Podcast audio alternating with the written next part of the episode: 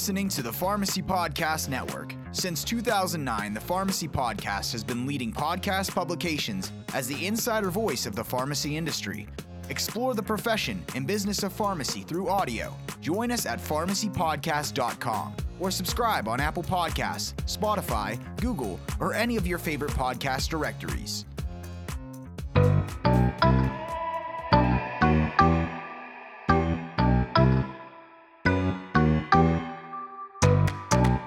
Everyone, um, really excited to be here. Today's podcast, today's live stream, today's interview is about leadership. We have uh, in our midst a, a leader who has thrust himself into the forefront of medical affairs.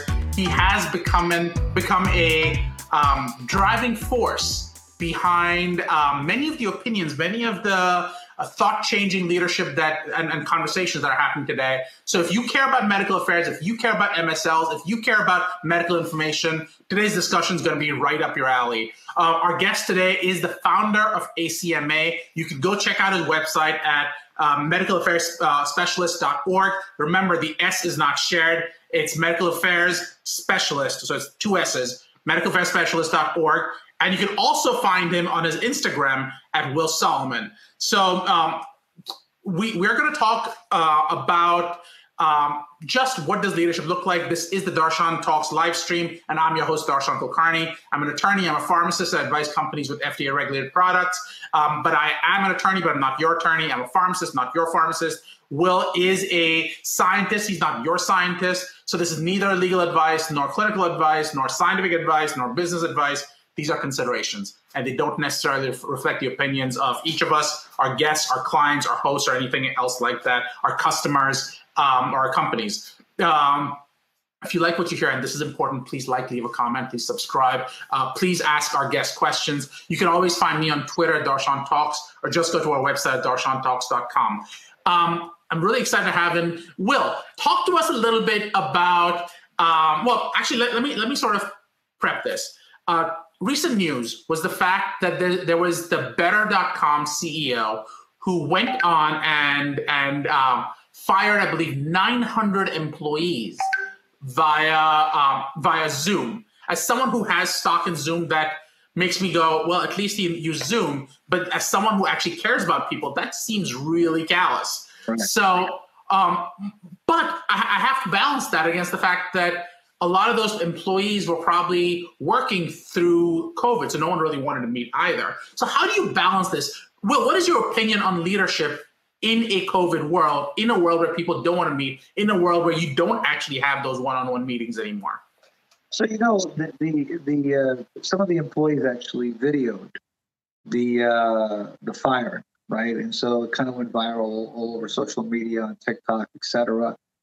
And I think you know, it's not so much that it was virtual as much as it was um, uh, very abrupt and maybe appeared a little insincere.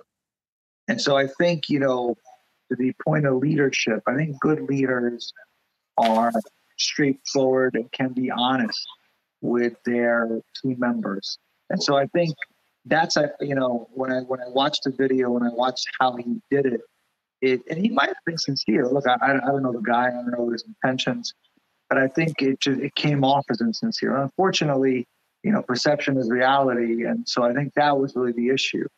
Um, nobody likes getting fired, honestly, you know, and I think with COVID now, things are less personal, right? It's like, you know, a lot. I, I the other day I was at a meeting where uh, the company I met with many of those team members it was my first time seeing them in person, but it was also their first time seeing each other in person, right? So it, we're kind of in a new age now where, you know, those interactions, those human interactions that we were so accustomed to years ago uh, are kind of in the background now. And now we have to do things differently. So I think to me, being a leader today, one of the things you really need to know to be effective is actually how to use video, how to use social media, how to communicate in a different way.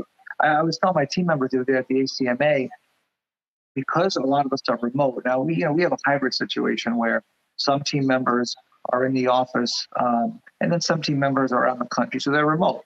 And um, I was telling them, you know, we have to actually think about how we communicate differently because before, when everyone was in the office, it was easier to kind of get up and talk about a variety of issues. Whereas now you really kind of have to plan it out and you have to make a lot more of a concerted effort. So I think when it goes back to leadership and what happened at better.com, um, they probably should have thought about that a little bit more carefully in terms of some of the words that were used and the mannerisms. You know, uh, I'm sure you know this, but communication is mostly nonverbal, right? Uh, when you think about what people perceive when they communicate with somebody, a lot of it is actually nonverbal cues.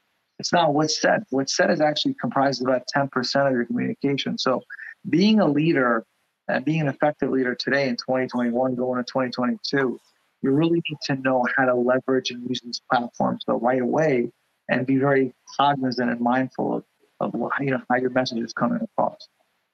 See, that's that's interesting you say that, Will, and I, I agree with you. But I think that this is a unique problem that has arisen in the last two years, and I 100% agree with you that in the end, the well, two things. I think in the end, the onus falls on the leader to figure this out. But the number one problem is no one really knows how to build a one-on-one personal relationship with someone through through the internet, through video. Um, people have been struggling with this. I mean, salespeople are trying to solve this problem continuously. And and as soon as COVID was dying down, for lack of a better term, and, and we can argue over whether it's died down or not, but salespeople are going, we need to shake hands. There is no substitute for that. And, and we've been always talking about it in the context of sales, but it's a different conversation in the context of HR and layoffs. But if they couldn't figure it out, what makes us think that we can do it in the context of HR and a humane way of telling people we need to move on? Because I think there's another element that that really stood out at me, um, which is one of the things he kept talking about, about apparently is this idea that um, individuals who got fired were quote unquote stealing from the company, is what he said. And he said that that was because some of them were working only two or three hours with billing for the full eight. So obviously that's not something you want to have, but you also don't want to, that, that shouldn't be the first time you've heard that. And that shouldn't be a callous conversation out to 900 people. So how do you balance that what have you seen as good tips and, and how does that help people in medical affairs who are trying to build those exact relationships? And, and not just relationships within you know medical affairs with their kols but even their relationships. I i get a lot of you know messages and emails from leaders about how do we build those relationships with our teams? So you know you hired right. you hired MedInfo folks or msls and you haven't met them you yeah. actually met them in person. We're all remote. How do you build that rapport? How do you build that relationship? But even if you've met them once, you know, at an event or a meeting, that there, there's that level of continuity. In the past, you had that. There was more touch points. So how do you continue to do that, and how do you build trust? Um, you know, I'm of the belief that in a relationship, whatever the, the, the nature of the relationship, trust is ultimately built on experiences. And if you have an experience with a company where you feel that the leader has your back, mm-hmm. the leader is there for you and means well, um, and you've had examples that demonstrate that, generally speaking, generally speaking, you're going to trust that leader and trust that organization because as we know you always hear people say you know I, I quit my manager i didn't quit my job because ultimately really you know when you're working for a big company uh, your experiences with your teammates and that leader, and you kind of our leader is representative of your organization. One of the things I'll say, and just even coming from uh, pharma, and I worked at many different types of pharma companies over the years, there is not good training actually for leadership, right? There's not good training for how to be a leader. There is training on management around compliance of the company, you know, minimizes liability and risk and you can obviously appreciate that as an attorney, right? Absolutely. But there isn't that training around really how to inspire and lead others. And a lot of times you have to navigate that on your own. You know, remember, we, you know, especially in medical affairs, you know, our backgrounds are we're pharmacists, we're physicians, we're PhDs. It's not like we, you know, we really were trained on how to do these types of things. So a lot of times you have to figure it out. So, so you're talking about almost adding. I mean, in, in the last say 10 years compliance has gained a huge role. And, and and that role has been insisting on mandatory training making sure everyone's compliant. What i'm hearing you talk about is we need to have some level of leadership conversations as well which is how do you train people to be better leaders? And if you hit a certain uh, level in your career you need to take some, some classes on how to be a better leader. Um, have you had much experience about um, what I mean, I've, I've seen the tests. I've taken some of these uh, tests on uh, um, what type of leadership uh, skills you have and well, how to do a gap analysis and the type of psychological person you are and all that kind of good stuff. But that rarely fits into one-on-one conversations. Have you seen good examples of uh, trainings that help people with that? I haven't. I haven't. Okay. And I think, and I think, I mean, you know, I would say that out of the out of all the trainings that I've had, probably the best one is around situational leadership because ultimately, you know, every person is motivated differently. Some people are motivated by recognition, right? Some people are motivated by money. That's just the facts. Mm-hmm. And um, not everybody. Some people want a company culture, others don't. Mm-hmm. Um, you'd be surprised, right? There's people that thrive on going to a company dinners and events, and people that load those things. right? So you you you have to figure out, I think, as a leader within your own team, your own cluster, what's going to work. When you sit down with that individual, figure out what motivates them, and be careful not to draw a lot of assumptions of you know because of that. Um, but you know, generally speaking, I would say we're lacking when it comes to having really strong leadership. I think what we do a lot nowadays, and people are going to probably um, you know, listen to this might send me like hate messages or something, but they we pander a lot. Yeah. We pander. And, yeah. and that gets that doesn't get us anywhere. You know, ultimately it might feel good short term to pander to others, but long term to accomplish the, the mission of the organization, um, but that doesn't doesn't help anyone. So so what I think of, and this is dating me, but you're talking about the difference in leadership between a Paula Abdul and a Simon, I forget his last name, Simon yeah. Cowell. Simon Cowell.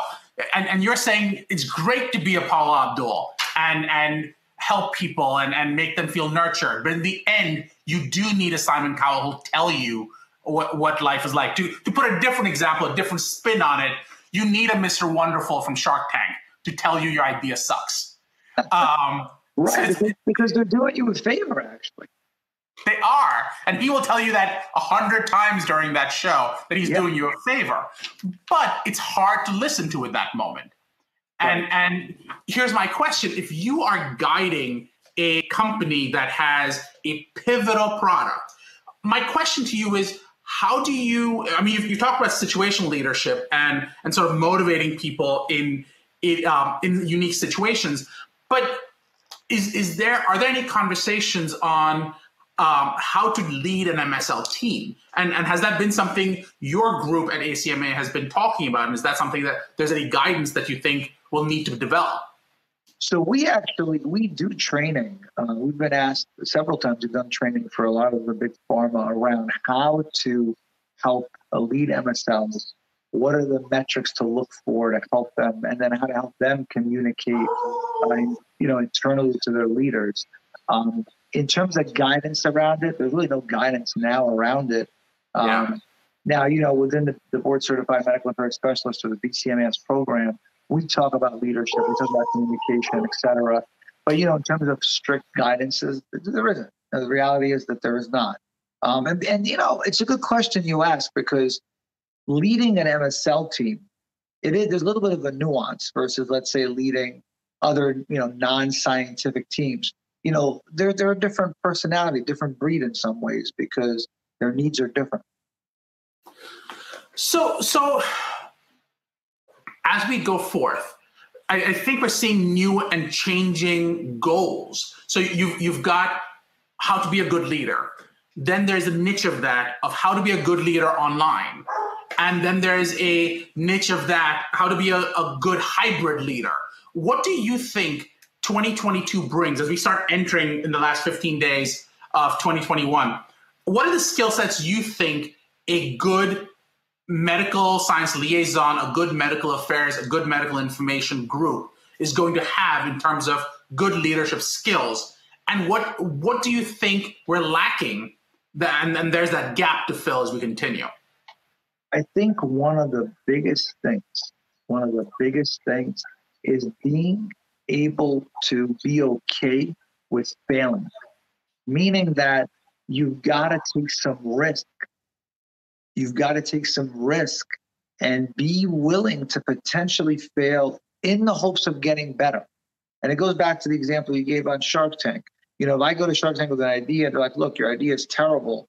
And I, you know, and I go back and I'm like, okay, my idea is terrible. I could pack up and go home. Or I could say, you know what, that failure might trigger me to do something better. What can I do better from that? So what I see a lot of leaders doing is they're not willing to take that risk. They're not willing to be the one to say, yes, I made that decision. I'm going to be accountable for that decision because they're afraid.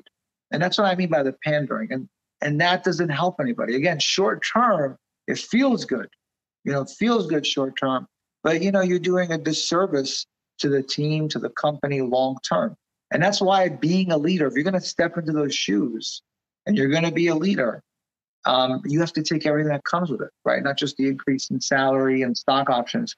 You have to take everything that comes with that. And that also means being willing to be more accountable, more responsible, and, and sacrifice for your team, even if that means that you're going to be the one that has to explain why maybe you made a decision that wasn't the best decision. That's that's what I think we need in 2022 more than ever.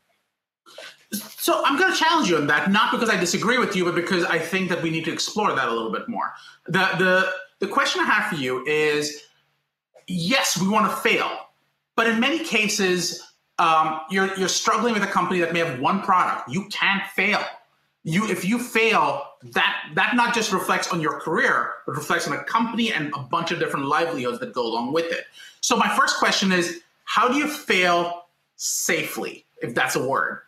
And my second question is um, sort of an offshoot of that. But when you when you raise the Shark Tank example, to me, what you're talking about is a difference between a Mr. Wonderful leadership, which is you need to get it right the first time, and the Mark Cuban leadership, which is here's let's bounce something crazy off the wall, see what happens, because things could really land up being really, really successful. Um, do you do you think that a Mark Cuban leadership in a scientific world makes sense. And I, I, recognize the fact that he's actually entering into pharma generic development right now, but let's ignore that for a second. Let's talk about MSLs and medical information, medical affairs. Well, I think, you know, that type of leadership, whether it's Mark Cuban, even, you know, Elon Musk, which I would say those types of personalities, that type of leadership, um, is not always uh, well received. I mean, if you, if I, so I, you, know, you don't know this, but I had uh, my one of my cousins actually worked at Tesla and dealt with Elon Musk. Yeah, he was one of the top engineers there, and uh, you know, he explained that his management style actually was pretty um, aggressive and and pretty demanding, but he was also very fair and very transparent. Um, clearly, you know, he's doing something right, uh, Mark Cuban, you know, if you talk to people that work with him, same thing. Um, and I think there's something to be said for that. Um, I, I, think, again, you have to balance that. But I think overall for 2022, we need to have more transparency.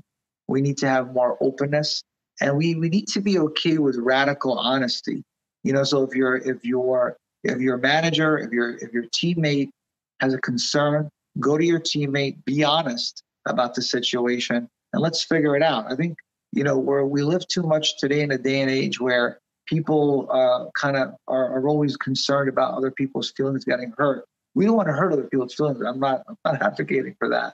But what I am saying is sometimes if you mean well for somebody and you and you're open and you tell them, look, you know, you're you haven't taken that that stance as a leader and it's hurt us. I think you can be better. I think you can do better. Well, ultimately, it's up to that person, right, uh, to step up and say, yes, I can do better, and I'm willing to step up and do better, right? Or they can they can be defensive about it and kind of bury themselves, you know, in the ground and say, nope, you know, I'm not going to take that feedback. But that ultimately is going to stifle their own growth and stifle the company.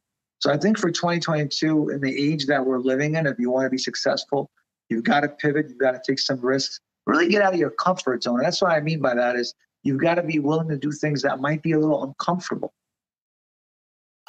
So it's interesting. So what you're really talking about is this idea that a successful leader thrives in a company that allows for that success. And what I mean by that is you can fail and the company will tolerate failure if there's a bigger chance of success overall because every success usually has multiple points of failure because it builds towards a larger success. So you need to have in an environment that says, here's the strategy, here are the risks, here are the benefits. We're going to try this, see what happens. If it fails, here's how we're going to pivot because we we know that there's there's a risk of that might ha- that might happen. absolutely, I think that's I think that's very well said, and I see it. I see many leaders who come to us. You know, no board certified or team in medical affairs, and they're and they're taking you know this this this decision that we want to be up to a benchmark of standard, and so we're going to certify you know 200 people, and we think that's important to do. That is that a popular decision with everybody? No, Not everybody's going to agree and say, yeah, you know, we're we're going to get right. Some people are like, no, we don't want to do that. Um, but that's where again that that decision comes in as a leader. In that case, to say, well, this is what I think is best for my team to elevate my team. Remember, to elevate and get to that next level, sometimes that can be a painful process. You know, I always give the analogy. Think about when you were a kid and you first went to the playground with your parents. You know, you go to the playground with your mom and you're kind of holding your mom's hand, you're shy, you don't want to go out into the playground. You know, usually what would the mom do? She might kind of push you off and try to get you to go off on your own. She might go with you in the beginning, but eventually she kind of leaves you. You might tumble and fall in the sand, you might fall off the swings, but eventually you learn and you figure out through those obstacles how to be independent, how to navigate, how to get to that next level. And sometimes what I find today is people don't want to fall in the sand, right? They're, they're afraid of what that's going to look like. But that's what we have to be willing to do if we really want to get to the next level within our organizations. And that goes really for, for I think any organization in any industry, but I think in particular in 2022 for the healthcare industry and for the pharmaceutical industry, which I'm really passionate about, as you know. We both are, aren't we? Um, I do want to sort of keep this one tight. Um, we talked a little bit just so, just so we can sort of recapture this. We talked about the importance of, of a personal connection, the lack of it in what happened in the better.com scenario. We talked about the importance of not just language, but mannerisms and the fact that um, you can have um, nonverbal communication meaning so much more, almost 90% compared to 10% of just verbal communication.